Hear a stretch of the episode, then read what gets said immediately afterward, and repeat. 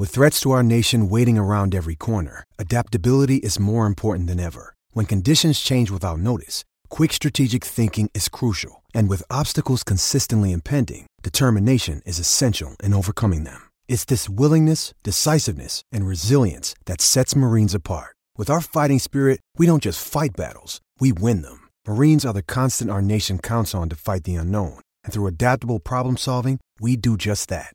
Learn more at marines.com.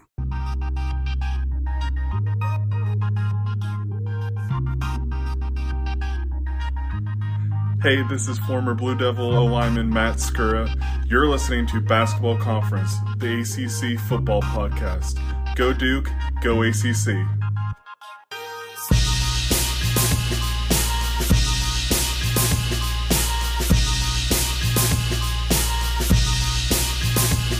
Ladies and gentlemen, boys and girls, welcome back to Basketball Conference, the ACC football podcast. My name's Joey Weaver. He's Mike McDaniel. Mike, how you been? What's going on? Good. We, we record at, at you know at midnight or after midnight in the postseason as well. Apparently, that's what we do.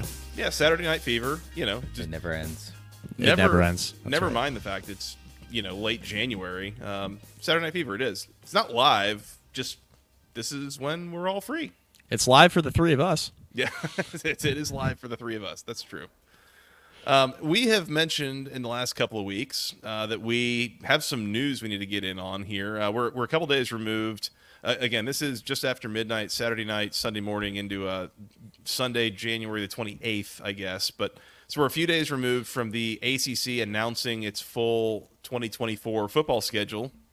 So figured we'd talk about that and figured we'd talk about one other kind of key piece of news that we've we've mentioned here, but we haven't really gotten to dive into yet. So we go ahead and do that. Um, uh, it- it- maybe there's something that we're forgetting. Hopefully not. Probably, but hopefully not. Um, but Mike, are you uh, you want to dive in news wise? Yeah. Let, let's start with this. Uh, Geoff Collins, your friend, your friend Geoff Collins. That's that's a strong word. He was uh, hired as Mack Brown's new defensive coordinator at North Carolina. What the fuck is? Why? Why? Why? Why? Why? What an idiot! Oh, what a loser! Just all the all the sound Okay. effects. That was beautiful. that was that was a chorus of them. Nice little uh, nice little bouquet of of sound effects there. Yeah. I like that. Well, I mean, he was a good defensive coordinator like a decade ago. I, uh, so Where? let's start there. Like, there have been crazier hires that I've seen, right? Like, Geoff Collins does have a history. He spent, you know, a good part of the 2010s as a fully successful defensive coordinator. I believe it was FIU, and then uh, for multiple years for Dan Mullen at Mississippi State, and At then Florida. like four years for that was under that wasn't under Mullen at Florida. That was who was before him. Who was the guy who was naked on the boat with a shark? Jim McElwain. That one, I believe it was Jim McElwain. Um, yeah, he was a good defensive coordinator for years, um, and and so I, I I get it from that standpoint, but at the same time, you know, I guess I mean defenses at Temple maybe were okay, but like his defenses at Georgia Tech were such a disaster. Mike, I mean, they just like they didn't communicate well. They weren't physical. Like there was there was very little redeeming about him for most of the time that he was there. Oh, so he'll fit right in under Mack Brown, North Carolina, is what you're saying. Uh, he'll keep pace. He'll keep Yeah. pace. Yeah. I, this is uh, my immediate takeaway was like, okay, he was a good defensive coordinator like a decade ago. Um, it's it seems like a Gene Chizik retread in a lot of ways. Maybe not schematically, right? It's going to be a different looking defense, but in terms of like the type of hire that this is, this feels a lot like just going back to the well with a guy who's done it before, and not necessarily having like the foresight to you know, maybe hire somebody up and coming, or I, I don't know. I, I don't feel particularly good about this for the reasons you just said because his defenses were so bad at Georgia Tech. They were just kind of okay um, at Temple. A big reason why he had the upswing, the uptick in success at Temple towards the end of his tenure was because the offense was so damn good, not because of the defense. Um, defense was fine, but it wasn't like the that that wasn't why Temple was winning the games they were winning, right? Um, yeah, I, I had kind of the similar reaction. It's like this could work. I've seen worse hires. He has been a good defensive coordinator in his career, but like Gene Chizik had been a de- good defensive coordinator in his career. He had been a successful head coach somewhere, like at, at a big time school, right? Yeah. Geoff Collins got done at Temple, admirable job. Flamed out at Georgia Tech for a number of different reasons. Yeah. And chief among them was because the defense sucked. It wasn't Mm-hmm. the recruiting, wasn't they couldn't recruit. You know, it wasn't that that that you know he didn't you know retain skill position players on offense or anything like that. It was because the defense sucked. That was his calling card, and Yeah. that was That's- a big that's the reason most- why the tenure didn't work out. that was the most unforgivable part of it. Like, were, were other parts of it underwhelming? Yeah. Like, what was the offense underwhelming? Struggled to develop? Yeah. But I think the single most damning thing was always this guy is supposed to be a defensive coordinator, a defensive mind, and their defense sucks. Like, it, it's not good, it, it, and it's not even just from a talent standpoint. Again, it was like a disorganization, lack of communication. I mean, the number of times you'd see blown coverages in the secondary. Geoff Collins is a secondary coach specifically, like has developed corners and safeties throughout his career, and that's kind of the, his biggest calling card. And when that part of the defense is failing year after year under him, that, what do you what can you say? You know, if, that, if you can't get that right, what can you get right? So, um, I, I do think it's interesting, uh, Mack Brown going back to the well of uh, former head coach, kind of tenured veteran coach guy like he did with Gene Chizik, um, as opposed to going for someone a little bit more um, maybe up and coming, like that kind of thing. Some of this makes me wonder, you know, does Mack Brown see the writing on the wall of uh, we're running out of time here before I, I, they're not going to fire Mack Brown. Like my understanding is that he is a made man in Chapel Hill, but there might be some conversations about what if we move you to an off-field role, head coach Mack Brown, and what if you know, like, what if we just retire? Maybe, like, you know, like, is he trying to avoid some of those conversations? Maybe I don't know. Well, and there there were some talks, rumors on message boards quite strongly over the last couple of weeks that Mack Brown was actually getting ready to retire, which then he went out and hired Geoff Collins and it was like, well, he's probably not retiring if he's the one making the defensive coordinator hire, obviously. So either Well, way, the talk was like, well, is bringing in a former head coach is that set up Geoff Collins to be the interim? Which have fun with that. yeah, Get rid of the depth charts. Yeah. The the thing I'd I'd be interested about uh, this is going to this conversation I'm about to have is really going to piss Joey off. But the thing I'd be interested about is like can Collins go and win somewhere other than Georgia Tech in the P5? Like it's kind of a similar conversation I had with Fuente, right? Except with Fuente the difference was like Virginia Tech had the resources and didn't have the issues that Georgia Tech has in terms of like ha- a guy coming in and like having success right away. You know what I mean? Like it's just kind of easier. It's like better set up. To you know, we've talked about the academic issue, not issues. It's obviously Georgia Tech's a very good school, but Limitation or restrictions limitations, or, you know, limitations, whatever. restrictions. Yeah. that Virginia Tech, a, v- a very good school as well, but just doesn't have compared to Georgia Tech. They don't have that. Mm-hmm. I'm, I'm wondering if Geoff Collins in a different situation would kind of be able to flourish a little bit better. Again, North Carolina, very good academic institution, right? But they are able to get their athletes into school there. And Especially Georgia, online classes, it turns out. uh, that's right. Yeah, that's right. So would Collins have any success there? I mean, he had some success at Temple, which again, from an academic standpoint, you can get your you can get your athletes into school there. Yep. Um, but recruiting wasn't his issue. Like that's the other part of the argument. Recruiting was not his issue at Georgia Tech. He actually did a decent job recruiting at Georgia Tech. It was kind of everything else. So I don't know. I, I don't think. I mean, for a while, the conversation around Carolina was that the interim, if it ever like went down that path, was going to be Dre Bly, and then of course, you know, Dre Bly was off the staff last season, and uh, that's obviously not going to happen anymore.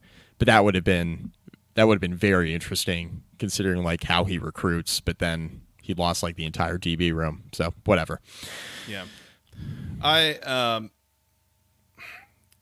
I, I'm with you, honestly. I, I think there's a chance that Geoff Collins could be successful as a head coach elsewhere. Like we have seen people have seen coaches that fail in their first chance as a head coach and then kind of find some more success later down the road. Um, it's it's possible to learn and grow and develop as a coach and and figure some things out. Jeff Tedford, Sonny Dykes. Yeah, yeah.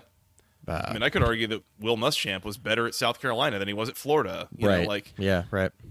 So it, it's not crazy for guys to to learn and and to uh, do better in their second try than they were in their first try, but there was just there were some things too, just the way that he was perceived that I I almost halfway thought like, is Geoff Collins ever going to get another job? Like, is he is he done coaching? Just the way that it seemed like he was perceived, and I I don't know. So, So we'll many see. parallels with Fuente. So many parallels. all I'll say is that I will be very surprised if this is the uh, the secret sauce. If he's the guy that cracks the code for fixing defense at North Carolina, that has been such an, a consistent issue for what 15 years. Like, when's the last time North Carolina had a legit solid defense? Is Geoff Collins going to solve that puzzle? I don't know. Probably not. So I don't know. I- Nin- 1980 with Lawrence Taylor. I don't know. Julius Peppers played there. Um, No, that's true. what was that 2003? Yeah, So yeah. we'll Um, see. The I mean, can it be any worse than the Chizik led defenses last couple of years? I would Probably say no. I mean, not. I, I- mean, I thought their defense looked really good actually in like September of last year, and uh, you know they, I think it was South Carolina that they dominated there like in Yeah. week one, and like it actually looked pretty good there for a few weeks, and then like the wheels just completely came off. I don't know if that was against Miami or uh, or someone, but it was like, oh nope, never mind. That's that's the North Carolina defense we all know and love. yeah, yeah. and We realized pretty quickly. I mean, th- these are the things you don't get answers to right after week one. But we found Mm-hmm. out in like mid October that South Carolina was just not going to block anybody the entire season. is what that Yeah. turned out to be. So, Yeah, added that up. North Carolina quick. not racking up nine sacks per week. Uh, it Right. turns out that Yeah. that was not a sustainable trend. but but it was a sustainable trend for South Carolina's offensive line. So Correct. Yeah. Yeah. Exactly. Exactly. Uh, Mike, anything else on North Carolina before we move on and avoid Scott giving us grief over going more than ten minutes that we said we were going to Uh, cap this my- I actually at? have a question. yeah, Did he have any offsetting language in his Georgia Tech contract? Um, I don't know for certain off the top of my head, but I'm pretty sure he did not. And the reason that I'm pretty sure he did Hmm. The not is well, uh, the the reason I'm pretty sure he did not is that everything that I understand about that whole contractual uh, negotiation, the whole contract situation, was that Georgia Tech was negotiating from a point of power, and you never would have known it by the terms of that contract. Like they committed way too many years, way too much money to him for like it was totally unnecessary. So at that point, no, why would they put offsetting language in there? That would have been responsible, and nothing about this contract was responsible, so probably not. Like Okay. Shout I'm out Todd just curious. Stansbury. shout out Todd. Yeah, well, that's that's why he's no longer there. I was gonna say I I was a fan of him when he was hired. I thought that was kind of fun, kind of a good hire. Former player at Georgia Tech, all that stuff. Um, that couldn't have gone much more poorly. Um, it, it did not go very well at all. So Well, if Geoff Collins, if he flames out here too, he'll be able to buy plenty of boats and cars and gigantic houses, and he'll be fine.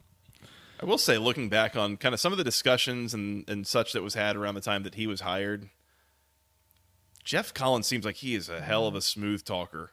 Like he can he can really convince people of some things and, and really sell himself. Like it really seemed like uh, Todd Stansbury was really, really sold on him from you know right out the gate. And I just wonder what some of those conversations actually sounded like. That's why he's a good recruiter. I guess that's yeah, probably true, probably true. Uh, all right, yeah, Geoff Collins, defensive coordinator at North Carolina. We will see how that goes. Might work, might not.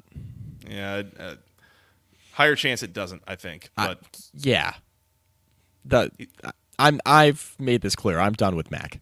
yeah, So, whatever. yeah, we'll we'll see how that goes. Uh, Mike, do you want to do podcast business before we jump into uh, schedule stuff? Yes. This podcast, as all of ours, brought to you by Section103.com, the internet's premier place for all things wonderful Georgia Tech apparel. Uh, they've got T-shirts, they've got sweatshirts, they've got hoodies, um, things for men, women, children, things with the official Tech Gold, the official word marks, all those things. We love all of the things from Section103.com. Use promo code GOACC for 10% off your first order. They've got jerseys. Uh, again, Haynes King, Dontae Smith, still I think, or, or some of those are in stock. Uh, Zach Pyron, Miles Kelly off the basketball team. Go find things there. Um, th- they also have gotten some new sizes in stock, by the way. So if, if you were unaware, you know, before I think there was like three XL, four XL, maybe were not in stock, or, or maybe were never stocked. Um, those are now available on the website. So go check those things out. Uh, once again, use promo code GOACC for 10% off your first order. Section103.com for all the wonderful Georgia Tech apparel that you need in your life. Uh, Mike, go check them out. I will. Uh, also sponsored by Home Field Apparel. Mm-hmm. Home Field's been fantastic as well. Uh, use promo code GOACC at checkout, 15% off your first order.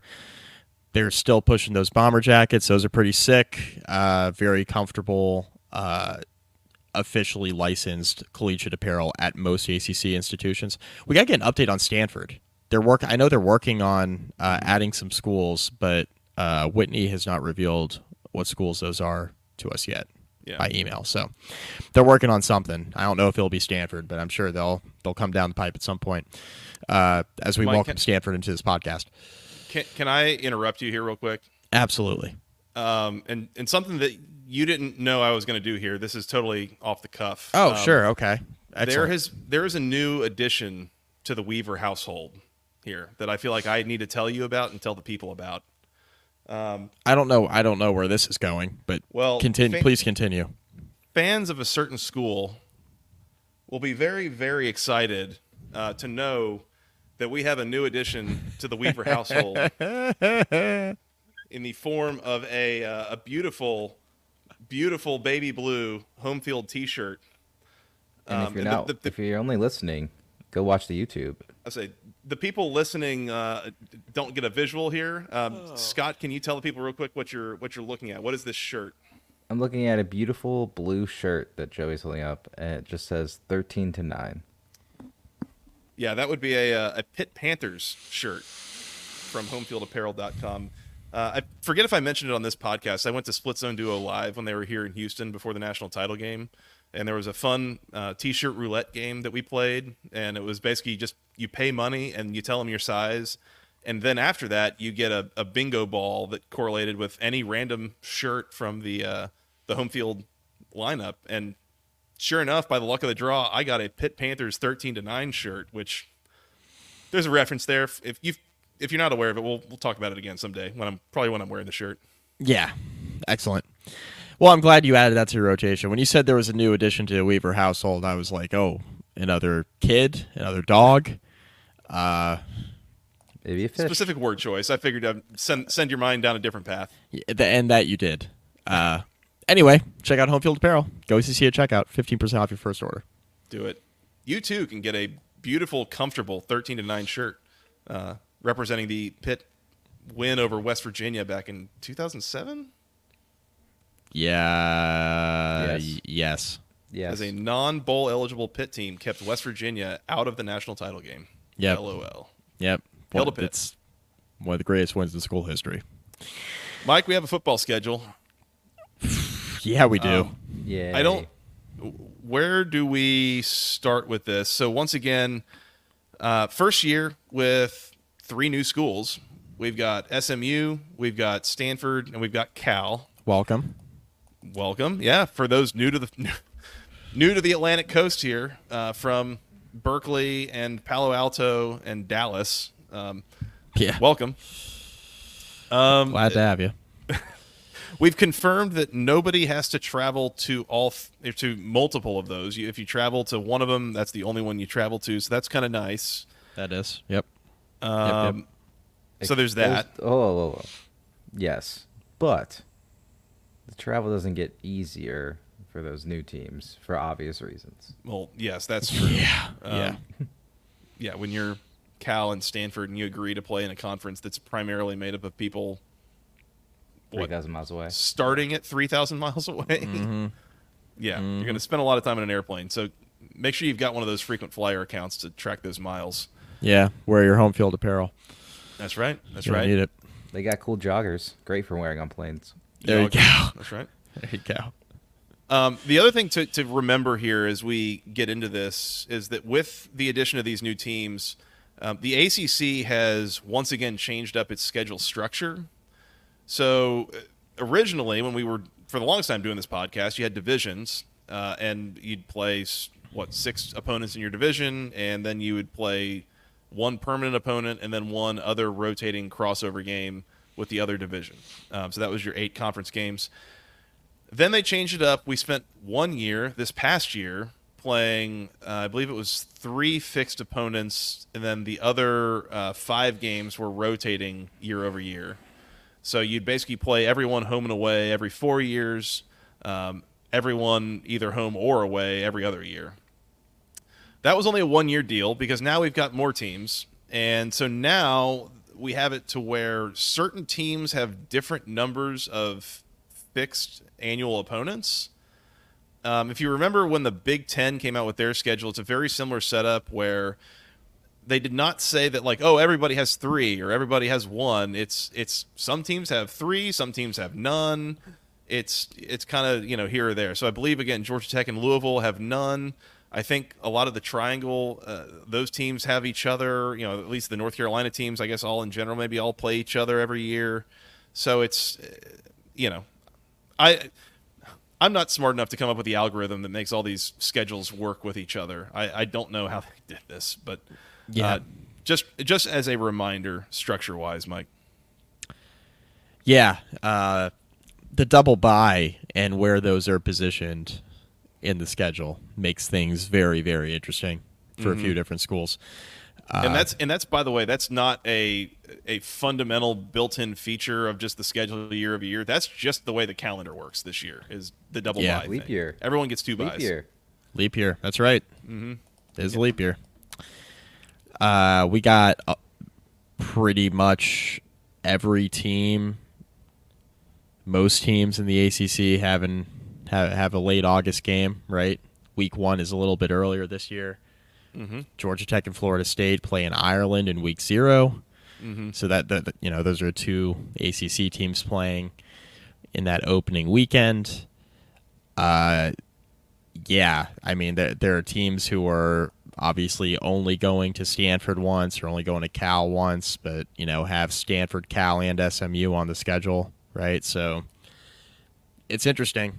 It's interesting. Um, there and there are some tough stretches for a few different teams. So I think the easiest way to do this, Joey, is to call out some interesting scheduling quirks for a handful of these teams.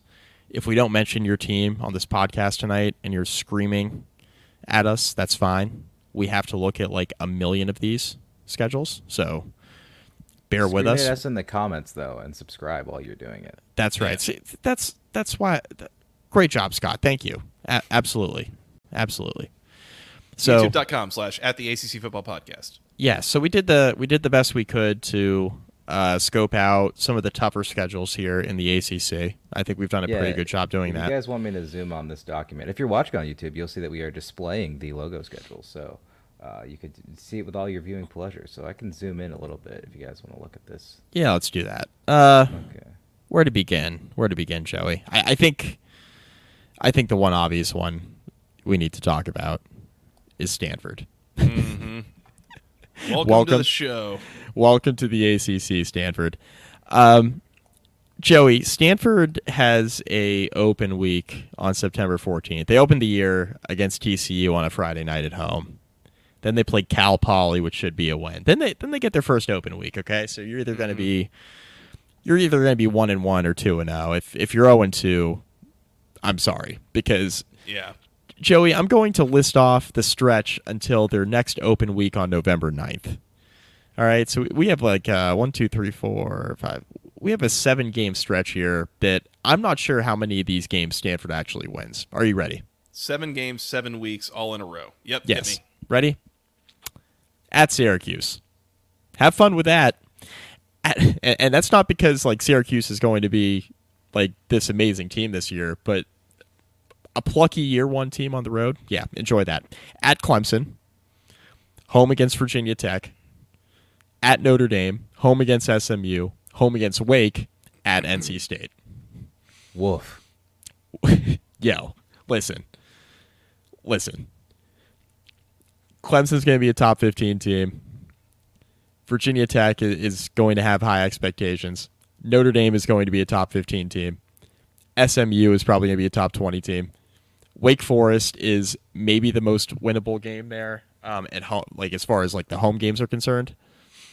And then at NC State, which I, I think will be one of the uh, one of the trendy teams in the ACC, might be a popular early season pick to maybe maybe sneak into the conference championship. I mean, how many game, how many of those games is Stanford winning? If I, I, was just thinking about this, like if you're being really optimistic, like you're hoping for like three and four. Right, you're hoping for three and four, and I think it's more like one or two. Yeah, yeah. I, I will say that I mean I know Stanford hired what uh, was it Troy Taylor? Troy Taylor. of uh, Sacramento State. That's correct. I think there's a chance that he'll build something there, and they'll be they'll get back to being decent and being competitive in a way that maybe they haven't been for a few years there at the, the tail end of the David Shaw era. Um, so I, don't want to totally write off Stanford, but I mean, in a month and a half, you're flying to Syracuse, then you're flying to Clemson, then you're flying to South Bend, then you're flying to Raleigh. Like, man, that that's just that is a lot of travel, and there's a lot of physical games there, and just that is gonna, that is going to be a brutal stretch. I for mean, they're gonna they're gonna stay on the East Coast. I mean, they they're flying to Syracuse, and then eight days later they're at Clemson. I mean, they're not going to go home. I don't think. bro. We're talking about Stanford. Can they afford that? It's not about football at Stanford. It's about classes. Like, Yeah. yes, they're going home. Like, I don't know. Yeah, I don't know. I don't know. I don't think they can afford that. I think it's cheaper to go home and come back than it is to pay for a week to stay. That Syracuse Coast. game is on is on a Friday too, by the way. So that's an Yeah. extra day even. Yeah, Virginia Tech has a similar instance like that. Yeah. Y- yeah. Yep. Um, I was looking at it. I want to say that Georgia Tech and North Carolina might be the only ones in the conference. Once again, somebody is somebody's yelling at their radio right now. I think Georgia Tech and North Carolina are the only ones in the conference that don't play any of the newcomers. Which- I believe you're correct. Looking at this quickly for Georgia Tech and North Carolina. Yeah, and I I think that's correct. I don't know how that works out numbers wise or schedule wise. Again, it's this is this is like the least cohesive conference schedule that like we've ever seen. So again, it's very easy when you're looking at when it's the coastal division and like they all play each other. Like that is a lot easier to kind of line up and and look at. But yeah, this is trying to figure out who's playing who, and it's it's a whole thing. Clemson, so I mean, Clemson's going to come into the year like they always do, with you know some sort of high expectations, right? And they finished the year strong, right, relative to kind of where they were in October to mm-hmm. kind of where they finished. They opened the year against Georgia. Enjoy, home against App State, open week, and then you get NC State at home, which I think it's it's a good year to get the Wolfpack at home, not have to go on the road to play that game. You host Stanford, which is winnable. You travel to Florida State, which you know Florida State's going to be in a rebuild, uh, so that that could be winnable. Obviously, you're at Florida State at Wake, home against Virginia, and then the closing stretch has the potential to be kind of tough, right? Host Louisville, you travel to Virginia Tech, you travel to Pittsburgh. Home against the Citadel should be a win, and then home against South Carolina, which you know, who knows? Only four true away games. That's low. Only four true away games, Both Yeah. back Uh, back though. and you get the uh, you know you get Georgia in Atlanta for the opener, which will be I think will be well traveled by Clemson fans, obviously. Yeah. Well, I was going to the say, I being mean, in Atlanta. the entire uh, before you get to October, Clemson's players will spend a grand total of about five hours in transit. Mm-hmm. Like it'll be probably a two and a half hour bus ride to, To Atlanta. two and a half hours back, and then you're at home. You got a bye week, and then you're at home, and you're at home Yeah. until you go to Tallahassee in October. Like Yeah. that's a really light travel schedule for the first month of the year. and then it just gets it gets more difficult. Like and, there's a lot of uncertainty too. I mean clemson generally does a pretty nice job handling wake forest because of what wake forest tends to present in the trenches.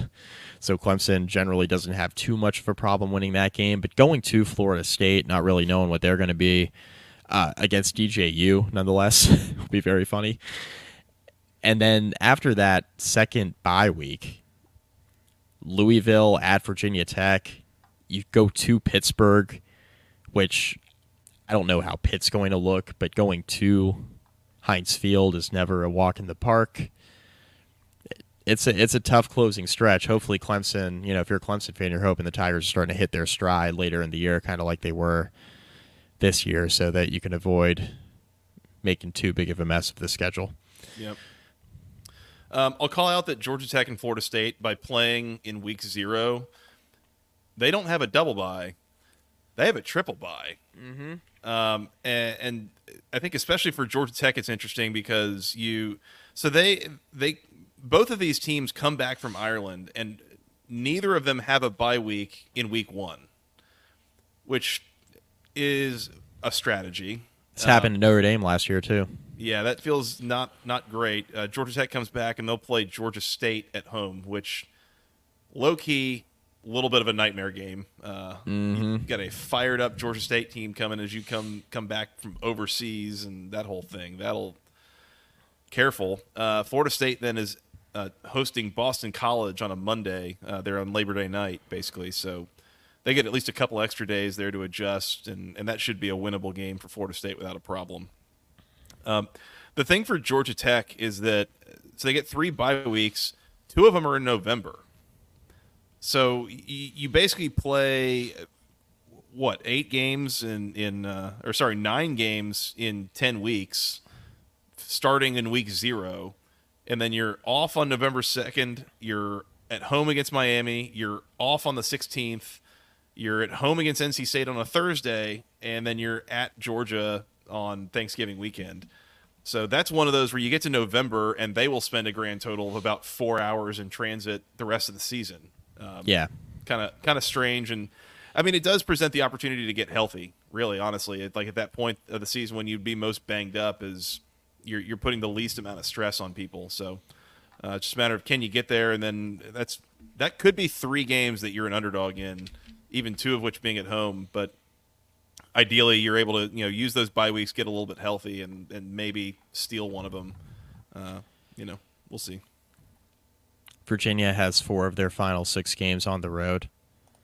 Listen to this closing stretch home against Louisville, at Clemson, home against North Carolina, open week, at Pitt, at Notre Dame, home against SMU, at Virginia Tech. Dude, dude, uh, come on now. I, I, Uh, that's tough. Tony and his muskets are going to have to have a hell of a year. or Anthony and his Colandreas. Either way. Uh, mm-hmm. well, I was speaking of Tony Elliott and then Tony Muskett. Come oh, on. oh, Mike. yeah, Okay. I see. I see. Mm. also, I mean, that- Tony, you know, Colandrea. I mean, come on. Yeah, that's right. There, another Tony. There you go.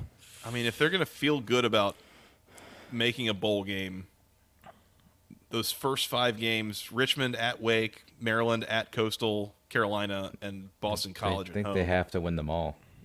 I was going to say four and one. Yeah, Maybe? you got to go at least four. You got to go at least four and one. You might have to win them all because the closing stretch. I mean, Probably an underdog in almost every one of those games. I that's that's what I'm saying, right? So like, even like the worst the worst team they're probably playing in the last five games is Pitt. It's only a kick,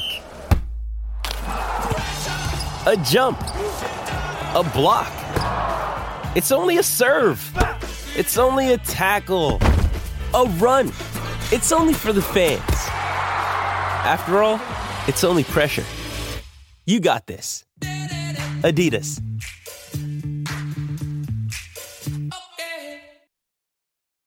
This episode is brought to you by Hyperice the leader in advanced warm up and recovery technology. They have tons of innovative products, like Venom heated wearables to help soothe sore back muscles, Normatec compression boots to speed up recovery and increase circulation, and Hypervolt massage guns to improve mobility. Loved by athletes like Naomi Osaka and Erling Haaland. Try them yourself. Get 10% off your order with the code MOVE at hyperice.com. If they are what they were this year, yeah, Maybe. yeah, they're they're worse than SMU this year. Um, yeah, we'll I'm just basing fall, off of yeah, we're basing it off of what we just saw, right? So, Mm-hmm. yeah, I mean, it's hard to really pluck a weakness. I mean, I don't think Pitt's going three and nine again. So, I mean, even so, I you know, that's that's real tough. So, I th- I think Virginia just on paper, you can think what you want about their roster, but I just think on paper with the schedule and the way it sets up, just the home versus road splits and kind of where the open weeks are and it's going to be real tough for Virginia to get to six. And we, you know, we had the uh, we had the season recap pod with Justin Ferber uh, that you know by now I'm sure you all have listened to. Or you're working your way towards it. We just released a bunch at one time, but you know, Justin said that this is a real put up or shut up year for Tony mm-hmm. Elliott, and three, got to show progress. you got to show progress. And he said doesn't necessarily mean you win six and get to a bowl game, but you got to win at least like five and look like you know what you're doing. And I'll tell you what, in a in a must win season, this does not set up very well. I don't think on paper for UVA. One home game in November, not great. Not great, and it's against SMU. So Yeah. We'll see what they do. I I am curious to see what especially SMU does this year. Um, mainly thinking about some of the newcomers to the Big 12 last year and they really did like especially Houston and, and Cincinnati did not do very well uh, down the stretch in the in the Big 12 games. Like Right. there was a clear lack of depth there that wasn't as much of a problem in the AAC as it was in the Big 12. So we'll see if SMU has the same issue in the ACC this year. Um, we talked, Mike. We, we came on. We did the addendum for Miami, talking about having Cam Ward added yeah, on, yep. and it does feel like that makes a difference. But I, I keep staring at this Week One game I in, know. in the swamp against. Florida, and man, you better come out firing on all cylinders there because Mm-hmm. if if you don't, like you you will be favored in that game. You should win that game, but it's it's losable if you screw around. And I just new quarterback going on the road. The swamp's going to be rocking that night. Like careful with that spot in particular. I think if you're Miami. Yeah, and anytime you have like a prime time type game in week one and you're on the road, like again, new quarterback. I mean, Cam Ward's been there and done that, right? Like he's a veteran, but game one with your new team and you're facing a big in-state rival and this is really this is a really important game for recruiting too by the way like mario mario's got that thing rolling a little bit recruiting wise and Florida's trying to make inroads. And this is probably more important in terms of recruiting for Billy Napier than it is for Mario Cristobal. But it's important for both guys. And this is uh, even beyond it just being a, a big time week one game. This has kind of lasting implications in terms of recruiting in the state of Florida. Yep. But you kind of look further down the schedule for Miami, and I mean, the first six games are pretty manageable, right? Like you get past Florida, and you know your toughest Florida game. You, then you get Florida A and M. You get Ball State at home, at South Florida, home against Virginia Tech, at Cal. I mean, your toughest game is probably Virginia Tech after that Florida game, and you get them at home. And So- otherwise, just being able to travel to the West Coast. I mean, That's right. That's it. And uh, I mean, I think you feel pretty good about that opening stretch if you get by Florida. You know, I, I think you'll be ranked for a while. You'd have to really implode, I think, to lose to any of those next three schools: Florida A and M, Ball State, or South Florida. Uh, you know, Andy Golesh like put together a nice year for South Florida, but man, I I mean that's a different Miami's a different animal athlete wise, and he- you know even if he's recruiting well like he is, and he's got a good scheme, that's a year two situation up front that I'm not sure South Florida is going to necessarily be game for. so, yeah, and then I mean the the closing stretch for Miami is it's tough, but there are some games there that they are going to be favored in. I mean, they travel to Louisville, but they have an open week before, right? They they host Florida State in a rivalry situation. Um, they host Duke. That'll be an interesting game. Obviously, Manny Diaz going back to Miami Mm-hmm. at Georgia Tech. House of Horror situation for Miami. Open week. Home against Wake at Syracuse. Miami's going to be favored in several of those games. So, you know, if I see an over under of like eight and a half, and you look over. at, I, I, I think over, right? Like I look at that front half of the schedule and I think it's pretty manageable. And I look at the back, back half of the schedule, definitely tougher, but you get, you know, the outside of Louisville, you get your toughest games at home there. So I, I think if I'm a Miami fan, I, I feel pretty good on paper about how the schedule sets up, especially if you get past week one on the road in the swamp. If I were setting a number for Miami, I might put it at ten. Honestly, like I was thinking nine and a half, maybe ten gives you a little bit of push insurance on both sides. But Yeah. they, I mean, they're going to be favored in most of these games on their schedule. Yeah, I mean, I think they'll they'll even be favored. We, you mentioned this a minute ago, but I mean, I think they're going to be favored week one in the swamp. I think they'll be favored there. And I mean, what game are they not favored in at Louisville? That's halfway into the season. I mean, either of those teams could be anything at that point. It feels like um, so. That's that's possible. It's a candidate. you can Um, make you can make the argument Miami's favored in every game they play, Yeah, no, I think I think that's very much on the table. and have it not really be a stretch, like just on paper going into the year. You there's a there's a non-zero chance you could be an underdog at Louisville. There's a non-zero chance you could be an underdog at home against Florida State. But Where else? I, yeah, I mean, I, I think again, if I were setting the line of how many how many of these games is Miami favored in, probably eleven. I would set that. That was the line. You know, like they might be an underdog like one time this year. Yeah. and that's you know, I, I'd be surprised if it's more than that, uh, unless the team performance is just nowhere near what we're thinking it's going to be. So right. Which I mean, it's in their nature. Hi, Cam. Hey, Cam. Uh, Pitt's got Kent State at Cincinnati, West Virginia, Youngstown State. Is this the year, Go Mike, that they go Penguins. 4 0 out of conference? No. no.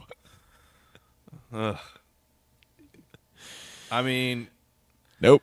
it would it would do Narduzzi well. Not that he is is in a that bad of a spot, but like you know, it wouldn't hurt if he were to beat Cincinnati and or West Virginia here. Like that would that Don't would that wouldn't be a bad thing. Don't Those are count out feisty the, Penguins. the feisty penguins. That's right. They're going to go 3 0 and lose to Youngstown State. I love it. Oh, They had it in the bag a couple years ago, and then what was it? Western Michigan or something came in and just torched them the whole game. It was like you had you had it. You, you were there, and then and, and the Western Michigan coach after the game was like, "Yeah, they've run the same stuff for years. Like we knew exactly what we were going to do. It was going to work." And yeah.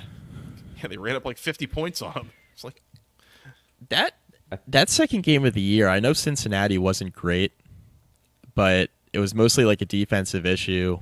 They made a defensive coordinator hire, Tyson Veidt. He was the linebackers coach at Iowa State, and Iowa State had a had a had a very strong linebacker unit, a pretty good defense. Mm-hmm. Very under the radar, radar hire by Scott Satterfield. I feel like if that Cincinnati, de- it'll be week two, of course, but if that Cincinnati defense improves at all, which I think you hope it would, that's not going to be an easy game week two. Plus, you're in a look ahead spot with backyard brawl the following week, right at home against West Virginia. That's going to be a tough little spot there for Pitt, even if you do think they'll get by West Virginia in week three. So, no, I don't think they go four and zero out of conference. I think they go probably probably three and one, but but maybe two and two. yeah, I think two Maybe and two, two and three two. ones both Yeah. on the table. Yeah, fair enough. Uh, Boston College at Missouri and then home against Michigan State in September. Mm. First of all, credit credit for scheduling multiple Power Five teams to a, to a team that does not have like an annual AC, uh, SEC rival or anything else. So credit credit for that. I don't think you're beating Missouri, but I think you can maybe get one against Michigan State. It's possible. Yeah, it's possible. Um, year one head coach situation. They could sneak Florida State At after home. coming back from Ireland. In Tallahassee doesn't help, but again, Florida State with a lot of turnover on that A lot of turnover. Like- a lot of churn. International flight. I've seen Boston College do weirder shit. Mm-hmm. They they could They they, kept, they kept uh, Castellanos, right? Or however you say his name. They kept him, right? Castellanos. Yeah, yeah. They kept him. Yeah. They kept him. Yep. Yeah, his draft grade was not uh, was not first or second round, so I think he he came back to see if he can work on that. Bag. Got the bag. He's back. I don't know how much of a bag you get from Boston College. BC, big cash. Big cash. Yeah. If BC stood for big cash, I think Hafley would be doing better than he is right now. That's for sure. Uh, I don't know how much the NFL wants guys that look like Kyler Murray but can't throw. So, I guess we'll find out. yeah, well, So uh, Castellanos or Jeff Hafley? Yes. yes. How about both? Uh, how do we feel about BC's schedule overall, though? Like, I, I- kind of an interesting September, but Is that is Yeah. that Dartmouth in there? I don't know what that logo is. oh, Duquesne, Duquesne. Duquesne. Duquesne, Okay. Duquesne. Yeah, like uh, yeah, I love calling Duquesne. Let's call him that. Duquesne. Do you know where where Duquesne is located? Duquesne is located in Philadelphia, I, I believe it's Pittsburgh. Pittsburgh. Oh, you're right. It is Pittsburgh. I always get that Yeah. confused. Yeah, Got the right state though. Good job. I did get the right state. Some would argue you didn't, but that's a different discussion. Oh, yeah, yeah. Um, Two very different Argue with parts of Congress about Pennsylvania. that one. Argue with Congress. That's correct. So this sets up. I think it sets up okay for Boston College. Um, it is odd with the way that like four of their final five games are at home, and I feel like in in a way for especially for Boston College that plays to your advantage. Like as it Cold starts to get it starts to get cold and you're used to the cold and you're hosting Louisville, Syracuse, North Carolina, and Pitt in four of your last five games. Like, I don't know. I mean, Louisville, Syracuse, and Pitt aren't going to be faced by the cold, but like, Yeah. at least you're in your element.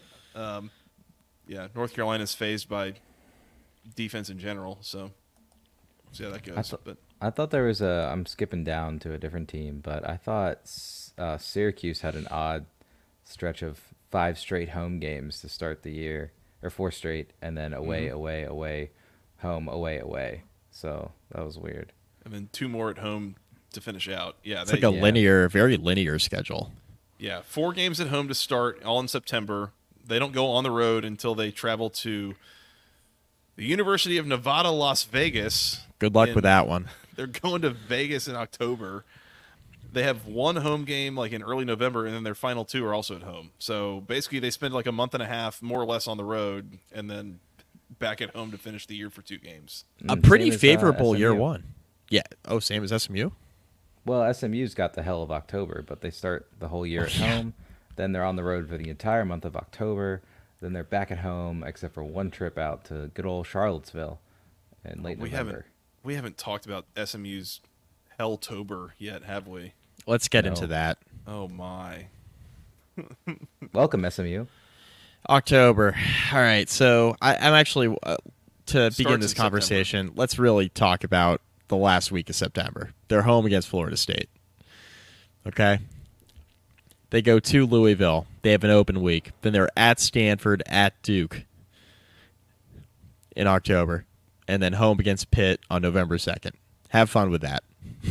Yeah, so in five weeks you get Florida State and three road trips, including one to the far, far west coast, one to the far east coast, and uh, yeah, that's that won't be fun. Yeah. Yeah. At There's least a hell of a SMU is like home games for SMU though. At least SMU is like semi centrally located, but it doesn't make Mhm. it any easier. You're probably three hours either direction. Um, not not a great time. Now I think the opponents could be worse for sure. Uh, I mean, having Florida State Louisville back to back that really sucks. But then going to Stanford and then going to Duke, like if you're going to be flying across the country like that, kind of crisscrossing, um, it could be a lot worse getting Stanford and Duke back to back like that. Am I missing something? Looking at SMU's schedule, do they have like an open slot that they still need to fill? They've only got 11 games on their schedule right now. You're you're correct. They have three open weeks currently, so they do need to fill a twelfth game. Interesting. And they're already, they've already got an, an FCS game scheduled against Houston Christian, which I think used to be Houston Baptist, if I'm not mistaken. Um, yeah, they're gonna week have to find another like G5 out of conference game, I think. One, two, That's three, odd. four, five, six, seven, eight. Yeah, I mean they have all their ACC games scheduled. So Mm-hmm. if I were SMU, I'd schedule a nice cushy. I mean, one, two, three, four, five. I mean, it's going to be a road game, right? Uh, that, that's what I was looking at. Is you've already got seven home five. games here. They already got Like, seven home games. I mean, it's going to be a road game probably. I mean, there's no Probably rule gonna says you that can't sep- do eight. I would say it's probably that September 14th slot. Probably. Either that or October 12th. It seems like the ACC. I, I will say, it seems like the conference loaded November with a, a good number of bye weeks there, and probably like really like the first three weekends of November. Those Dude, are some pretty light weeks schedule. I just didn't. I don't see them scheduling an away game in the midst of their already hellish October. like I just don't see them doing it. Yeah, it's a good point. like half the conference is off on October 12th. I'm looking at this. Yeah, that week we've got A lot of four, open- five, six, six games that week, and then Boston College, Duke, Florida State, Miami, SMU, and Virginia Tech all on bye that week. Yeah, there are a lot of lot of teams uh, on by. I want to talk about Virginia Tech schedule real quick, Joey, because I think there is a chance from a scheduling standpoint they could be Louisville next year. They could beat Louisville. B B Louisville, be the Louisville of this past season, ah, I see. Okay. based on their based on their schedule and how it sets up. So, So fir- first problem with beating Louisville is they don't play them. So right, there's that. yes, right, yeah. Well, Anyways. it didn't go well when they went there this past year. Yeah. Uh, at Vanderbilt to start. Okay, if you're playing an SEC team, you probably want to be Vanderbilt, right? You you Mm-hmm. need to win. You should win that game. You need to win that game, even on the road. home against Marshall, at Old Dominion, home against Rutgers. Now, Virginia Tech, of course, had three of these four teams in the non con on the schedule this past season. The only one of them they beat was Old Dominion. They lost to Marshall, they lost to Rutgers. Uh, Virginia Tech will be favored, I think, in all four of those games to start the year. This next stretch is an interesting one, okay? They go to Miami, which we talked about earlier when we talked about Miami's schedule. That'll be a tough game for Virginia Tech. And then they travel to Stanford, which we were talking before we hit record. Like when Scott and I were talking about the schedule uh, and kind of you know where the West Coast teams would kind of factor in, this, the discussion that Scott and I had was like, all right, just don't. If you're going to schedule back to back weeks, right, and we're going to have to go to Stanford, just please, for the love of God, don't schedule the Clemson game at home right before. it's going to be like a body blow situation. This might be worse, potentially, right? Because Miami is really, really good in the trenches. Like, their offensive lines are really coming along, and you have to go there to play them. And then you immediately fly across the country to play Stanford. Now, you get eight days, right? You're playing Miami on a Friday, so I guess that helps a little bit. But you have that two game road stretch, Miami, Stanford, and then you have an open week. And then Boston College at home on a Thursday night. I think you'll you'll be favored there Coming off the bye. coming off the bye. And then a three game stretch coming up. So obviously you got like nine days before you play Georgia Tech at home, which I think is a very pivotal game on the schedule for both mm-hmm. teams. Feels like a, a toss. Like Virginia Tech probably favored, but that's a toss up. It's a toss up. Going either way. At Syracuse, probably favored, but not easy to go to the dome. We'll see what Home- Syracuse is in early November. Yeah. home against home against Clemson, mm-hmm. which we'll see what both teams look like in November, and then at Duke and UVA. At Duke, home against UVA to finish up after another open week. Virginia Tech's over under is probably gonna be like eight ish, Yeah, seven and a half, eight, something like that. Yeah, seven and a half, eight. I think there's some upside where the open weeks fall. I think there's two tough stretches just from a scheduling standpoint. It's the the two consecutive road games at Miami, at Stanford, and then kind of that stretch of BC, Georgia Tech, at Syracuse, and Clemson. But I think I think Tech could position themselves to to have a pretty strong year just based on the schedule alone. Especially if you get through September unscathed, you set up for a pretty big game against Miami on September 27th. Yeah. Yeah, that four game stretch you talk about, it's like that that feels like the real pivotal stretch of the season. It does. of- I could see one and three.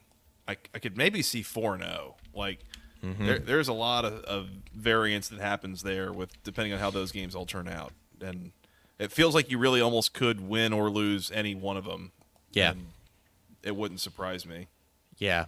So I think that's the the stretch, the four game stretch where you get three of the four at home, but it's sandwiched between those two open weeks. I think that's the that's the meat of the schedule. Yeah. Mike, how do you feel about Wake's schedule? because Well, uh, Well, this is- Joey. this feels like about as quirky as could possibly be. So you start out, you're only at home through September. You start out North Carolina A and T, Virginia, Ole Miss, bye week, Louisiana, all at home. You still have not traveled anywhere. First road trip, all the way to Raleigh. like Whoa. thirty minutes. four hour round trip, maybe is it, or even probably not even. I think that. it's an Like, hour. I think it's an hour. Yeah, I think it's an hour. It's like outside the triangle. Yeah, it's it's- like an hour. Yeah. Yeah, it, it's Hour and especially if you 40 got a minutes. Police Hour Hour and and 40 40 minutes. Hour Yeah. forty. Okay. Hour So- forty. So call it, you know, hour and forty both ways. So maybe round it up, total of four hour round trip. Then you're at home against Clemson. So Mike, at this point, it's October nineteenth. We're closing in on Halloween, and Wake Forest has traveled for like maybe four hours total. Just in state. Then they're going to UConn. Then they go to Stanford. Then they you got a bye week. You get Cal at home. Then you're at North Carolina, which again is another like three hour round trip or something like that. Uh, and then you're at Miami, and then you're home against Duke. But I, I'm just kind of tickled at this whole thing of like you basically go nowhere for a month and a half to start the year, and then back to back at UConn at Stanford Yeah. before a bye week. That's uh, that's got to be a little bit of a, a shock to the system. I feel like after just sleeping at home all season. Yeah, I mean outside of outside of the Stanford game, obviously, their furthest place to travel is either what UConn or Miami. Yeah, Miami. So, is the I mean- other, you know, legit road trip there. Yeah, yeah, yeah. so Weird schedule. not a lock to make a bowl game. Yep, yep. Not a lock. Um, I think the only other thing I wanted to call out here, and, and something that you kind of alluded to and were pointing towards, a couple of these weeks that are are heavy bye weeks. Yep. So one of the ones I'm looking at is week seven. So that's October 12th. We've got six ACC games, bye weeks for Boston College, Duke, Florida State, Miami, SMU, and Virginia Tech. Uh, we've got November 2nd. That's week 10. Uh, we've got six games, and then Boston College, Cal, Georgia Tech, Virginia, and Wake Forest all on bye weeks. Uh, and then I believe it's the same week 12, November 16th. Uh, we've got six games, bye weeks for Duke, Florida State, Georgia Tech, Miami, NC State, and Virginia Tech that week. So I guess uh, there's there's a lot of bye weeks, but it seems like the the conference has made a point to cluster these a little bit, which that's fine. And especially again later in the season, you got teams that have played a lot of games, they get a little bit banged up. It's it's to everyone's benefit uh, to start giving a couple bye weeks there as, as the season wears on, and you know hopefully everyone's at their you know playing as close to their best as possible by the end of the season and going into bowl season and conference championship season and all that. So Agree. Hey- what do you think?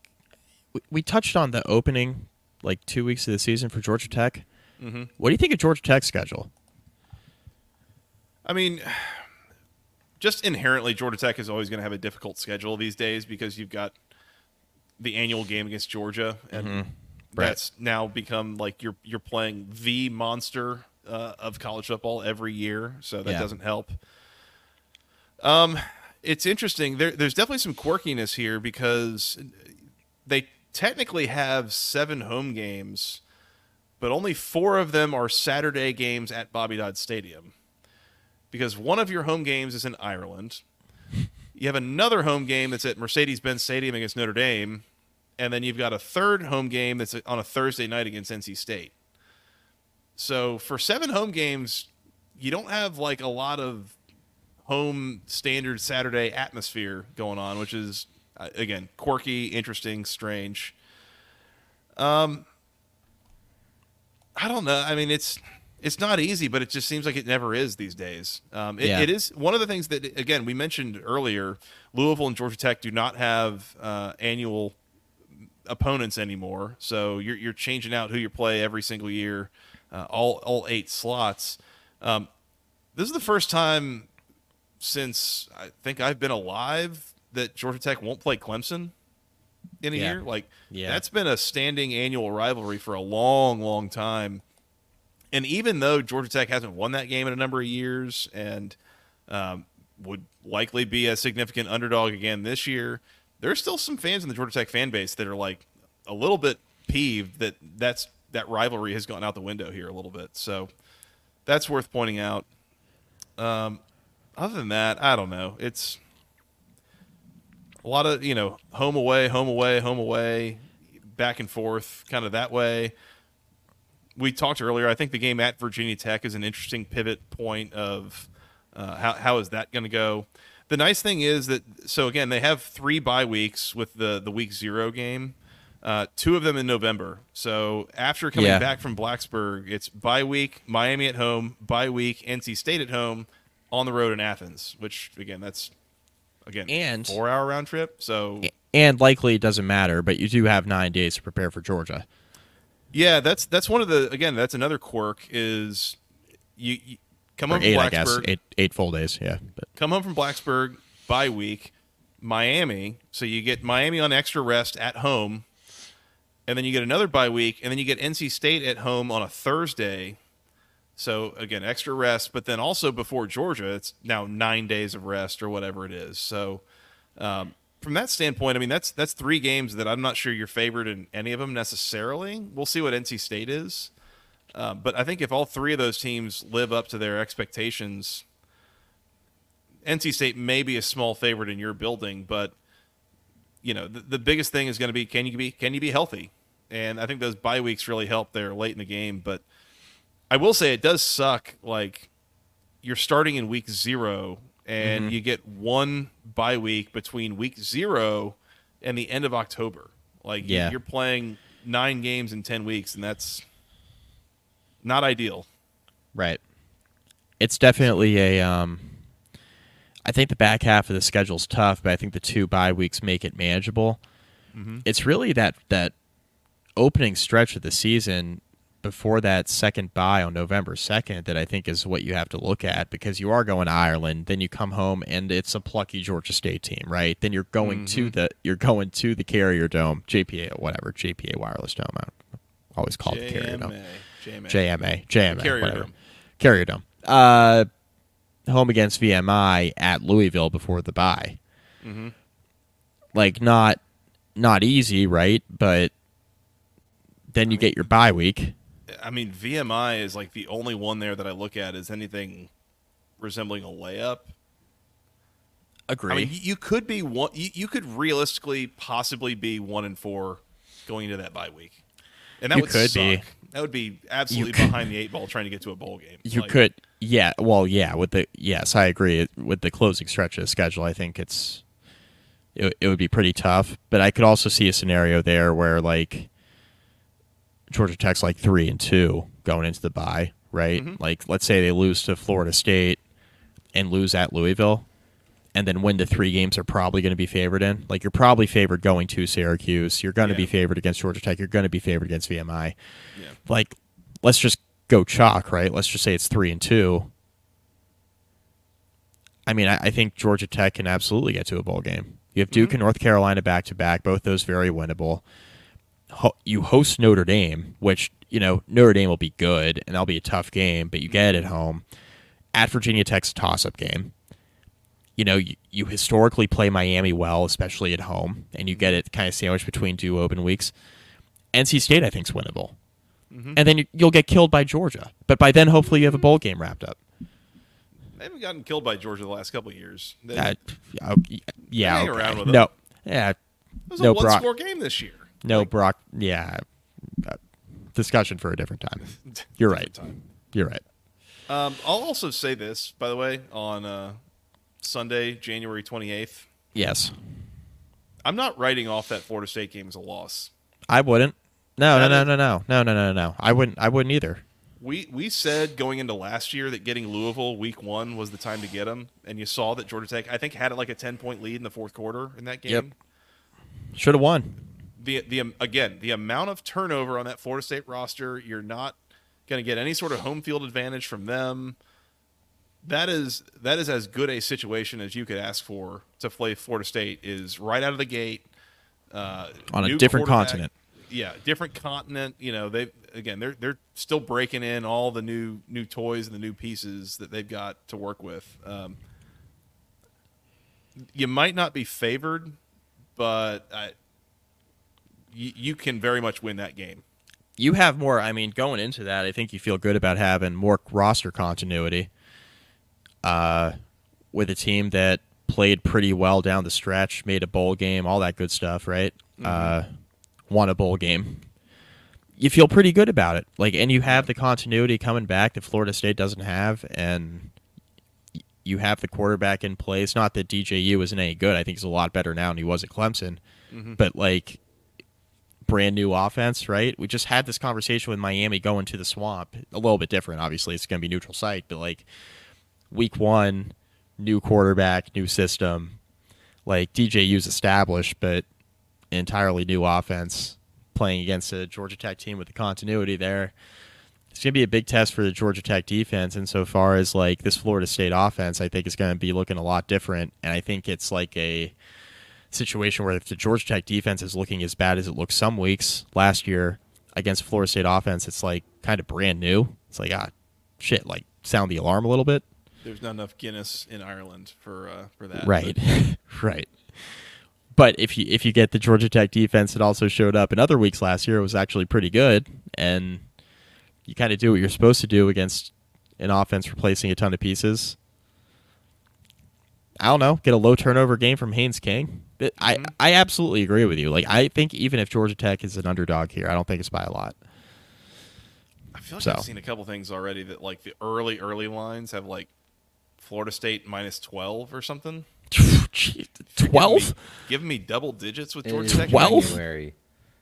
Who's handicapping this in January? Twelve. This these are sucker bets, Scott. Do do not do not 12. bet Take 'em- Labor I'll take Day. a plus twelve. If Dude, I see it. Yes, Uh, pl- absolutely. I was gonna say what Florida Yeah. State. I was gonna say Florida State like by five, Seems more six, reasonable, five or six. Yeah, five or six, like just inside a touchdown. Twelve. Yeah. Big questions about uh, big know. enough questions about Florida State that yeah, like don't know how we feel about laying double digits overseas, like In in week against a one, functional plucky Georgia Tech team. like you know, I with all that with all that roster continuity coming back off a bowl team, I don't know if I'm laying twelve. That's that seems like a lot.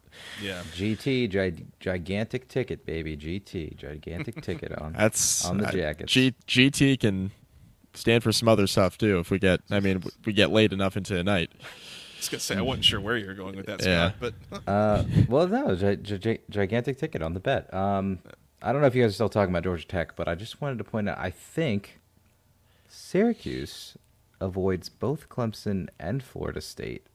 I think they're the only team that does that.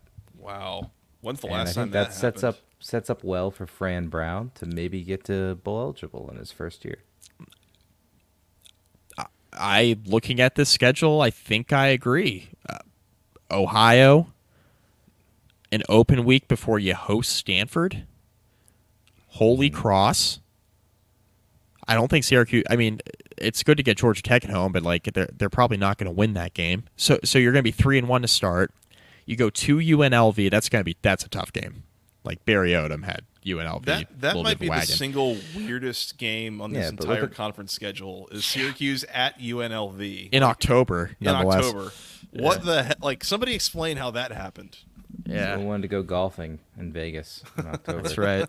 That's right. Good weather for it. Is that what you do in Vegas? I do a lot of different stuff in Vegas. Should, yeah. You should do that at least for a little bit while you're there. yeah. That's fair. Uh, I mean, I, I'm looking at the schedule. I mean, Syracuse could absolutely make a bowl game, right? Mhm. Like, Yeah. You can win three of the first four. Certainly, I think at UNLV is a tough one because they're good and it's on the road. At NC Three winnable games in November. Three winnable games in November. For Boston sure. College, Cal, UConn. for sure. And I don't want to call the Georgia Tech game a toss up, but at least you get them at home, right? Like you're not going to be favored there, but at least you get them at home. You have a you have a bye week scheduled, you know, right in the middle of those four games. UNLV is tough at NC State, probably a little bit of a toss up. You're you, you're probably going to be an underdog, but a little bit of a toss up. Bye week at Pitt, certainly winnable. Virginia Tech at home, right? Very similar to the Georgia Tech game, where you're probably going to be an underdog, but at least you get them at home. At BC, at Cal, both winnable. UConn, winnable. Home against Miami. what what version of Miami we getting on the final game, final week of the season? Hey, it's Kaley Cuoco for Priceline. Ready to go to your happy place for a happy price? Well, why didn't you say so? Just download the Priceline app right now and save up to 60% on hotels. So, whether it's Cousin Kevin's Kazoo concert in Kansas City, go Kevin, or Becky's Bachelorette Bash in Bermuda, you never have to miss a trip ever again. So, download the Priceline app today. Your savings are waiting.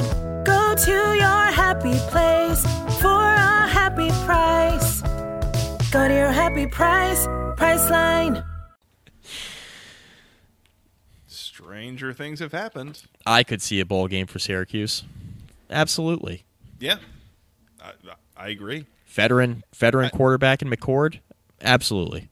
I, I do think it has a, a good amount to do with, how, you know, how quickly can Fran Brown get this thing to gel, you know, and can they hit the ground running as a coaching staff, like, or are there going to be, you know, a couple of, of, of kinks to work out, like some some of your winnable games, as you're saying, Mike and and and Scott as well, like September. You know, if you can go three and one, you're giving yourself a chance. But like, honestly, none of those is a is a layup. Like Ohio's usually a pretty pretty decent MAC team. Georgia Tech, obviously, you know you, you played them tough, but lost that game in Atlanta this year. Stanford, I'm I'm just not going into this season thinking that Stanford is really a layup for anybody, and maybe that's a little bit naive of me. And Holy Cross, as we've said, I mean that's that's a functional program that you know took Boston College to the wire this year. Like Holy Cross, though, year one coaching situation. Chesney left for mm-hmm. JMU. Oh, that's right? true. Bob Chesney left. All right. Well, yeah. Maybe maybe that's a layup. Maybe. I mean, Syracuse will be. I mean, even even if even if you don't think it's a layup, like they should be favored there.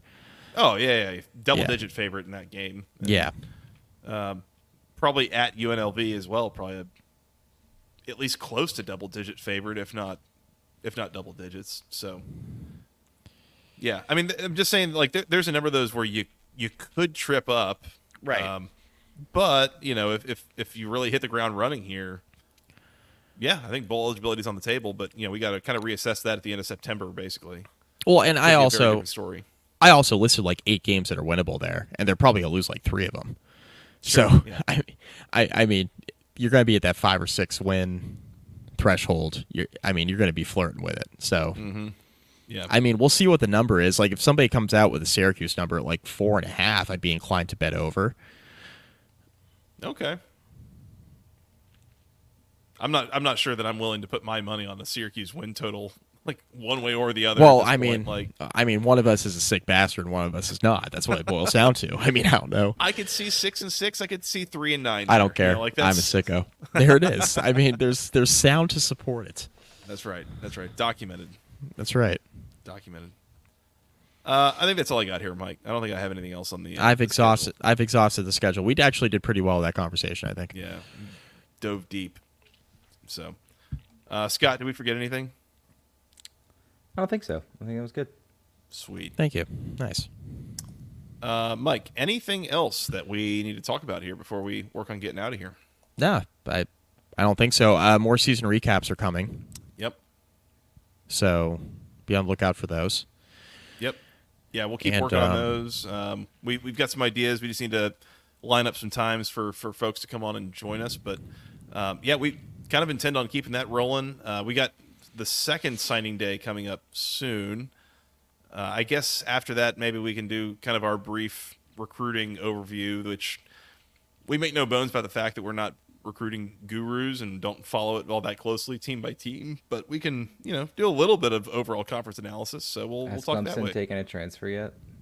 I don't believe that they have, and No. that's yeah. We can talk about that next time because that's Just That's maybe the biggest thing to talk about recruiting wise. Soaking in the portal. play Just play to- dumb just games. To come back from our bowl recap. Yeah, not not so, not soaking. No, no, De- definitely not soaking. yeah.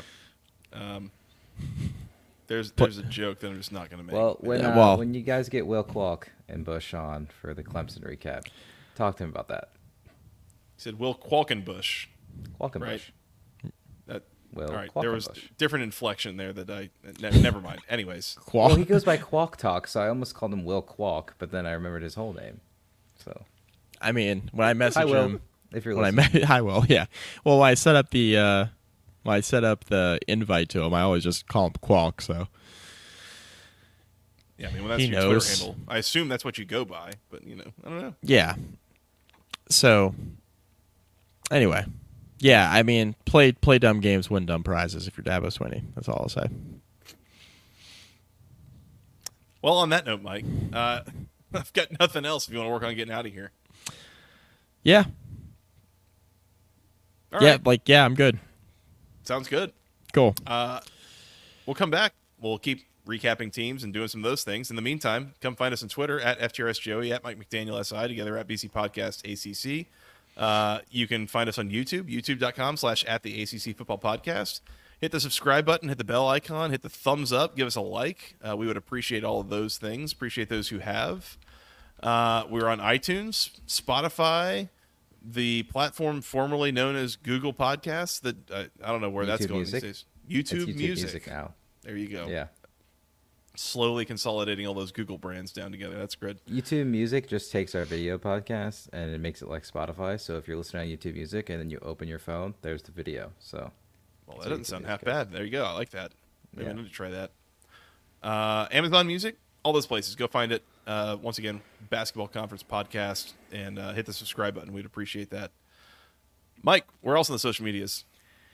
Facebook, facebook.com slash basketball conference rate review. Find some of our podcasts there. Uh, Instagram at BC Podcast ACC, youtube.com slash at the ACC Football Podcast, like you just mentioned. Yep. Uh, Basketball Conference Podcast at gmail.com. Nailed it. Thank you. Uh, Mike, did I forget anything? You almost forgot the email. Almost did, but then didn't. Uh, Scott, did I forget anything? Uh, I don't think you forgot anything. Just for listeners' sake, that if the recaps start getting slower, that's because my wife had her baby, our baby. So Theoretically, she hasn't done it yet, but not yet, but any day now. well, just just know like that this is your first commitment, and then that's Yes, that's yeah. afterwards. Yeah. So, Yeah. This is actually already like my sixth commitment, so it's gonna definitely move down the ladder to seven. if, she, if she ever gives you any trouble, Scott, remember, I can whip her into shape. Yeah. I'm gonna tell Just your dad kidding. you said that. Just kidding, everybody. Just kidding. Don't need to call the FBI. We're good. Everything's fine. uh, Mike, you want to come back and keep recapping some teams? Yep. Let's do it. All right. For that guy, Mr. Mike McDaniel, for producer Scott, I am Joey Weaver. Thank you guys so much for listening. We'll talk to you again very, very soon as we keep recapping some teams. Until next time, hail the Pitt and go ACC.